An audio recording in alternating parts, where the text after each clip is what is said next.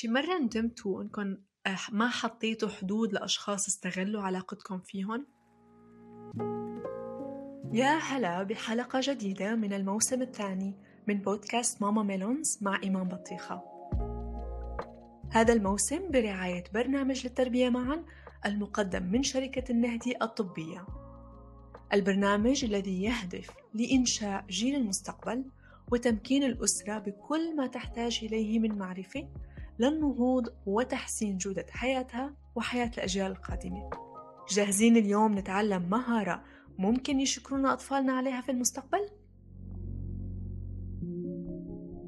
هل تعرضتم شي يوم لضغط نفسي أو جسدي أو إجبار لإرضاء الآخرين على حساب صحتكم واحتياجاتكم وموافقتكم؟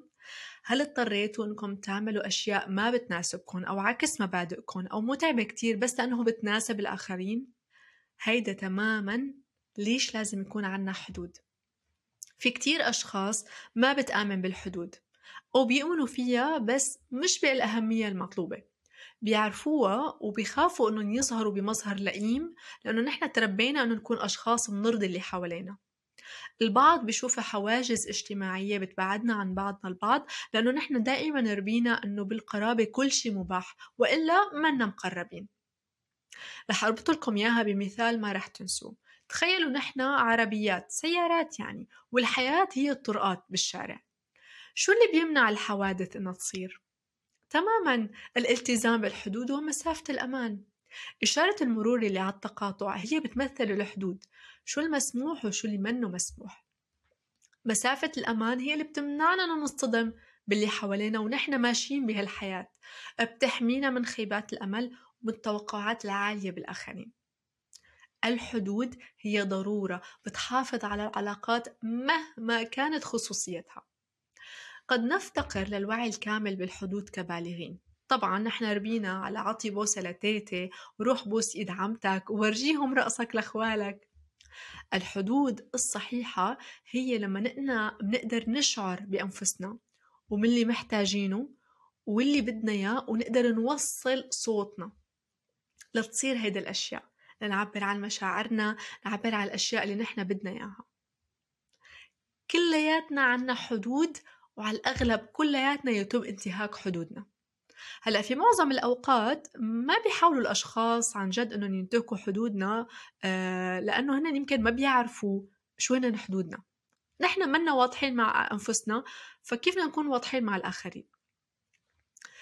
نظراً لأنه القليل منا اللي بيفهم ماهية الحدود، نادراً ما نشوف دليل على نجاحها. بس صدقوني اللي عم يسمعني هلأ واللي حط حدود بحياته حيعرف أنه هي صنعت عجائب لصحته العقلية ولعلاقاتهم كمان. الحدود هي قوة عظيمة لمن لديه الوعي عليها. وأنا ما بقصد بالحدود بس اللي حأشرحها اليوم بالحلقة، كمان أني أفهم القوانين، شو اللي إلي وشو اللي علي، شو المسموح وشو اللي ما المسموح. أنا دائما بسأل حالي هذا السؤال، ليش المحامين من أقوى الطبقات الاجتماعية في أمريكا؟ يمكن لأنه هن فهمانين تماما يلي إلهم واللي عليهم، فما حدا بيقدر يغلبهم بسهولة. يمكن نحن بنعرف عن الحدود هي الحدود الجسدية أو الجنسية لنقول، بس صدقوني الحدود كتير أنواع كتيرة. في حدود عاطفية إني أنا أحترم المشاعر، ما أرفضها ولا قلل من أهميتها. في الحدود الزمنية وخاصة بالعمل، أنا هذا الوقت غير متاح، بدك تحط لقاء أو ميتينج بهذا الوقت، أنا لست متاح، هيدا حدودي الزمنية. الحدود الفكرية، سبحان الله حتى الله سبحانه وتعالى لا يحاسبنا على أفكارنا ولكن يحاسبنا عندما نحول أفكارنا لأقوال وأفعال قد تؤذي الآخرين. إذا أنت بدك تكرهني اكرهني، ما عندي مشكلة، ولو أنه الكره كلمة كتير كبيرة، ولكن أنا أرفض رفض تام جميع خطابات الكراهية والعنصرية. ممنوع تقلل من احترامي. بدك تكرهني بأفكارك اكرهني بأفكارك، أنا مني عايشة بأفكارك ولا فيني أتحكم فيها، بس بدك تتحكم بأقوالك وطريقة تق... تعاملك معي. الحدود المالية، شو هي مسؤولياتي وشو هي منا مسؤولياتي، وخصوصا مع المقربين وخصوصا بالبلاد العربية. طيب السؤال الأهم، هل بقدر أعلم أطفالي الحدود؟ الجواب باختصار نعم. أي علاقة بشرية بتحتاج أنه يكون في حرية بالتعامل فيها ولكن ضمن حدود، تماماً مثل مشهد السيارات وإشارة المرور.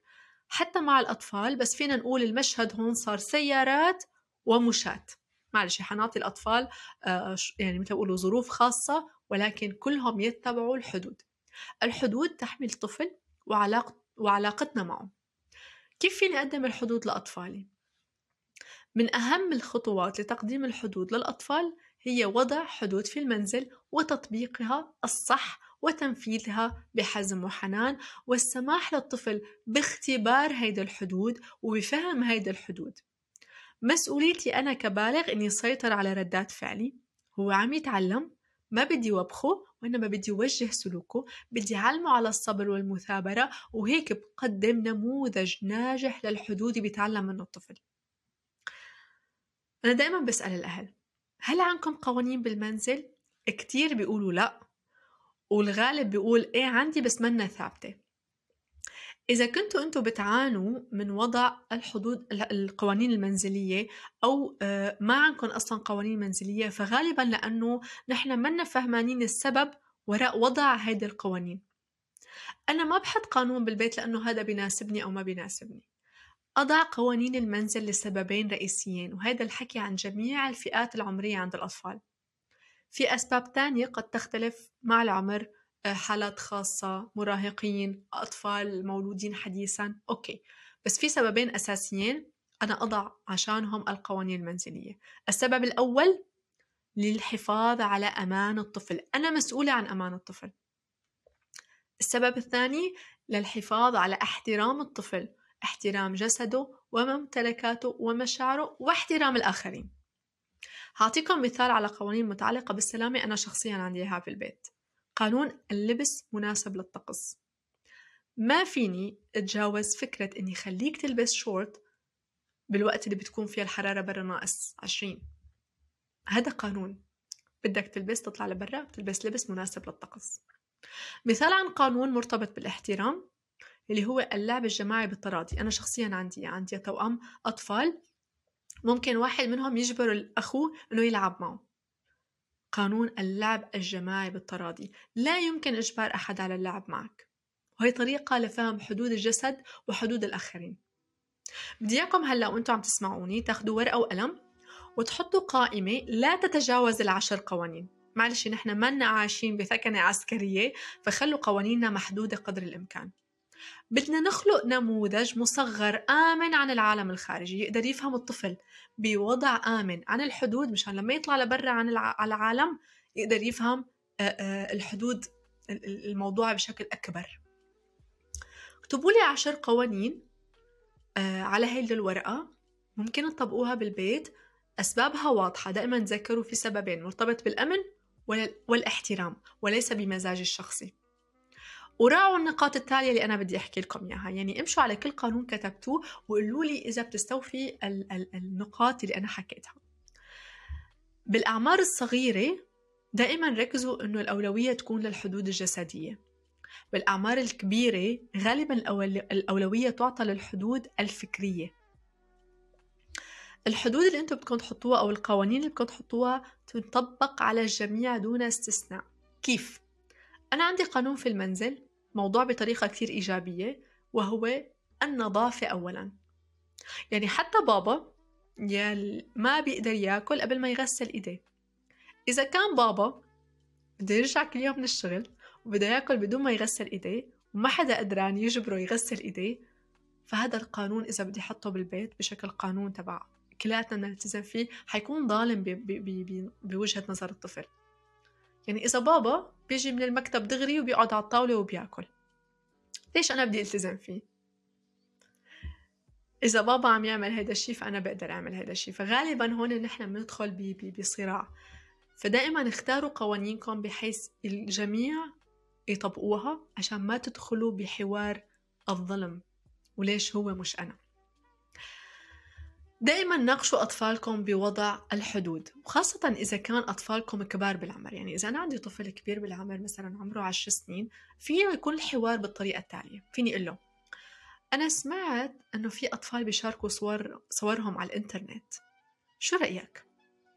طب شو هو الشيء المناسب إني شاركه على الإنترنت والشيء الغير مناسب.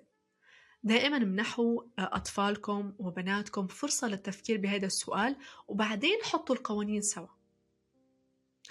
تحضروا جيدا للكثير من الاختراقات. هيدي طريقة الطفل بفهم العالم، ومهمتنا نحن الثبات والحفاظ على أمانهم وضمان احترامهم. التزموا بالقانون بحزم وحنان. كيف يعني؟ الحوار بيكون بالشكل التالي: أنا بعرف أنك بدك تلعب مع أخوك، بس أخوك عنده درس ومحتاج يركز. بتحب تلعب معي أو ترسم لوحدك لبين ما يخلص؟ بهذا الشكل أنا تعاطفت مع مشاعره، أعطيته خيارات بديلة، وضحت له الوضع. هلأ أخوك ما بيقدر يلعب معك، أعطيته خيارات بديلة، ما في داعي للصراخ، فقط بلتزم وبنفذ الشيء اللي بدي أقوله وبعنيه، وإلا لا تقوله. فإذا هو مصمم إنه بده يلعب مع أخوه، فأنا بدي أضطر مثلا إيمو برا الغرفة، بعده برا الغرفة، آه فأنا بدي أضطر نفذ هذا الشيء، بس بخبره إياه وبنفذه بإيدين لطيفة. دوما كونوا القدوة في حال حدث اختراق للقوانين. اعتذروا. في مرة أنا عندي قانون إنه نحن بناكل على طاولة الأكل، وفي مرة شافني أطفالي عم باكل على الصوفة في غرفة الجلوس، فخبروني ما بيصير نحن ناكل على الصوفة. ف أوبس، أنا آسفة، صح، ما كل حق. وحملت صحني ورحت على الصوفة، على السفرة، لأنه أنا عم علمهم، أنا عم كون نموذج، وأنا بدي أتحمل مسؤولية القوانين والمهارة اللي أنا بدي أعلمها للطفل، فبدي أتنازل. بعرف الصو... الأكل على الصوفة ممتع أكتر بكتير، بس بدي أتنازل شوي. أوكي، ممكن أعلم أطفالي كمان يصيروا يعتذروا إذا أخطأوا أو خرقوا القوانين. أوكي، كلاتنا ممكن نغلط، بس كيف فينا نصحح الغلط؟ يعني ابني ضرب أخوه، أوكي، أنت هلأ ضربت أخوك ولا هو عم عم يبكي، في مجال تروح تعتذر منه بدون عقاب، بدون مكافآت. ما ما بيتعلم شيء طفل من المكافآت، من العقاب ما بيتعلم شيء. أنت والتزامك هو اللي حيعلم الطفل. إذا صارت مقاومة بهذه المرحلة وقال لك الطفل لا، ما بدي أعتذر، ما بدي أعمل هذا الشيء، أوكي، تركيه لحتى يروق، لأنه هو هلأ بحالة عاطفية كتير كبيرة. التركيه لحتى يروق، وبس ليروق بنرجع بنفتح الموضوع مرة تانية، إنه نحن بحاجة لنصحح الخطأ مثل الاعتذار أو التعويض. إذا كان طفل عمره صغير وضرب، فأنا أول شيء بوقف الضرب، طبعا بوقف، لأنه هذا اختراق لاحترام الآخرين، وأنا بكون قدوة، بعلمه، فرجيه كيف بيتم الاعتذار، وشوي شوي هو بيتعلم مني. بهيدا الطريقة أنا بكون قدمت نموذج صحي آمن للحدود بالمنزل. وفي مجموعة ممارسات بدي إياكم تمارسوها مع أطفالكم لتساعدهم على اكتساب مهارات وضع الحدود بأنفسهم. المهارة الأولى: رجاءً تقبلوا الاختلاف والحوار عنه. الاختلاف بيكون بالبشرة، بالعرق، بالحالات الخاصة. بلشوا بتفهيم أطفالكم عن الاختلاف بينكم. تبلشوا بالأكل، احكوا عن الأكل الهندي وفرقوا عن الأكل العربي، وأنه الاثنين طيبين، شو مميزاتهم، شو الفرق بيناتهم. اسألوا أطفالكم أسئلة فضولية عن الاختلاف بينه وبين أخوه، شو المميز فيه وشو المميز بين أخوه. اسرعوا فكرة الاختلاف على أنه هو شيء طبيعي، أنا صح وأنت صح. استخدموا القصص والألعاب بتدعم هيدي الفكرة بشكل كتير كبير، يعني لعبة بلون معين، أو قصة بوجود شخصيات ذات خلفية معينة أو عندها حالة خاصة. الممارسة الثانية اللي هي فهم الممتلكات العامة والخاصة، اللي هو مبدأ المشاركة. نحن منضل بندفش أطفالنا لنبيض وجهنا أنه هن يشاركوا ألعابهم مع الزوار مثلا. الطفل ما بيقدر يفهم أصلا مفهوم المشاركة تحت عمره الأربع سنين، وبعدين فوق الأربع سنين هيدي لعبته الخاصة، هي ملكيته وله حرية مشاركته ولا لا. فأنا إذا في عندي مثلا أخ كبير وأخ صغير، أخ كبير عنده لعبة والصغير بده إياها، أنا ما بتعامل مع الأخ الكبير لأنه هيدي لعبته، بتعامل مع الطفل الثاني، بعيد توجيهه، بعطيه خيارات، بطلب منه ينتظر، آه بسأله يطلب باحترام. هذا الشيء كثير مهم. الممارسة الثالثة اللي بدي إياكم تمارسوها مع أطفالكم هي فهم حدود الجسد. الحدود الجسدية كتير مهم، قد تختلف بالمجتمعات، فمثلا المجتمع العربي شوي بيختلف عن المجتمع الغربي، ولكن بشكل عام في الطفولة أنا ضروري أعلم طفلي عن جسده وعن أجزائها بأسماء علمية، كل أجزائها، بدون ما غطي جزء معين، بدون ما أتجاوز جزء معين. الطفل لازم يفهم جسده ويعرف يسميه كلياته بمسمياته الصحيحة. فهم الطفل عن أنواع اللمسات. في لمسة مثل العناق ماما بتشعرني بالحب، في لمسات تانية تشعرني بشعور غريب بدي انتبه لها. فهموا عن خصوصيات الأماكن الخاصة بجسمه. الأهم أني أنا كمربي ووضح أنه ما في حدا مسمح له يلمسك إلا مثلا ماما أو بابا، وإذا إذا بدهم يلمسوك لازم يطلبوا إذنك بالأول. إذا عندي طفل حتى عم غير له الحفاض، قبل ما غير له الحفاض بقول له أنا بدي غير لك حفاض، أوكي؟ أو طفل عم حممه، أنا أطفالي مثلا لما كانوا صغار قبل ما أحممهم وأنا ماسكة الليفة بقول له انتبه علي، أنا هلأ بدي حمم بدي حمم أجزائك الخاصة، تمام؟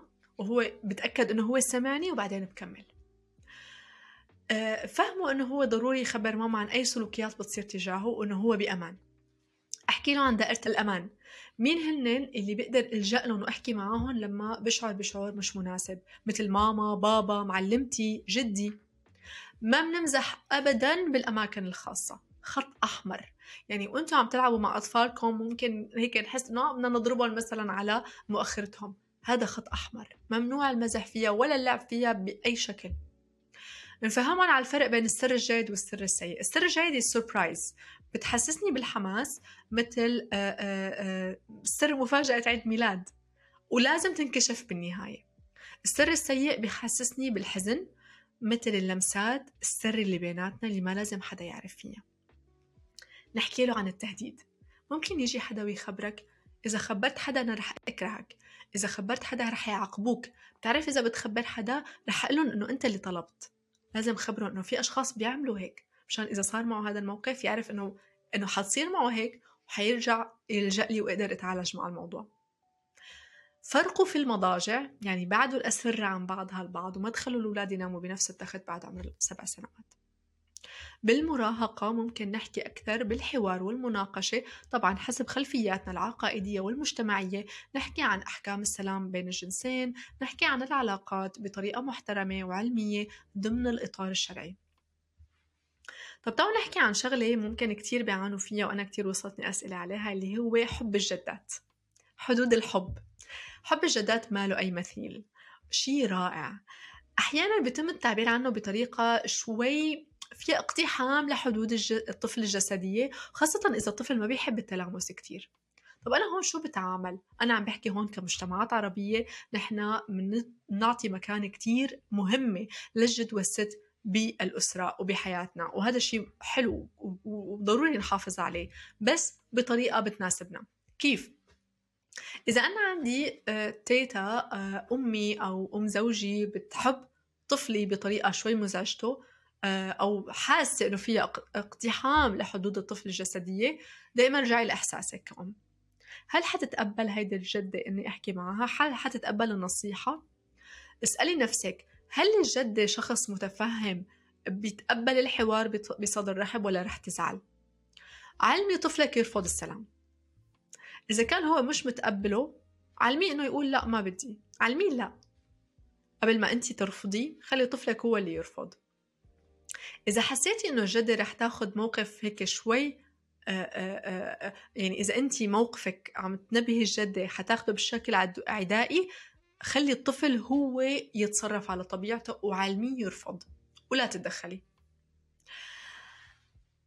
ممكن ناقش الجدة بشيء بطريقة بحيث أنا فهمها إني أنا عم بعمل هذا الشيء لحماية طفلي من شيء كتير كبير، يعني لحماية الطفل جنسيا مثلا، يعني أنا عم حاول إني خلي طفلي هو يعبر إذا حابب السلام ولا لا، لأنه بهي الطريقة حيقدر يحمي نفسه من المتحرش خارج المنزل. فلهيك أنا يا ماما مثلا ما عم رك عليه كثير، رح يقدر طفلي بعدين يحمي نفسه من الإيذاء الجنسي المنتشر، وحتسيني عن هذا الموضوع.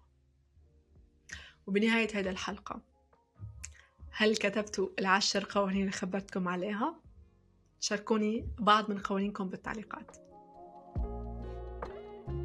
شكرا لكل مين سمعنا اليوم، لا تنسوا تسمعوا حلقات بودكاست ماما ميلونز الماضية، وبانتظار حلقات ومهارات جديدة كل خميس الساعة عشرة صباحا بتوقيت السعودية على جميع المنصات الصوتية. بإمكانكم أن تتعرفوا أكثر عن البرنامج التربوي الداعم للبودكاست للتربية معا، المقدم من شركة النهدي الطبية عبر الرابط الموجود في وصف الحلقات. إذا أعجبتكم حلقة اليوم، نتمنى مشاركتها مع الأصدقاء والأهل، تعطونا تقييمكم على آبل بودكاست لنكمل بهذا العمل للمستقبل. إلى حلقة جديدة، كونوا بألف خير.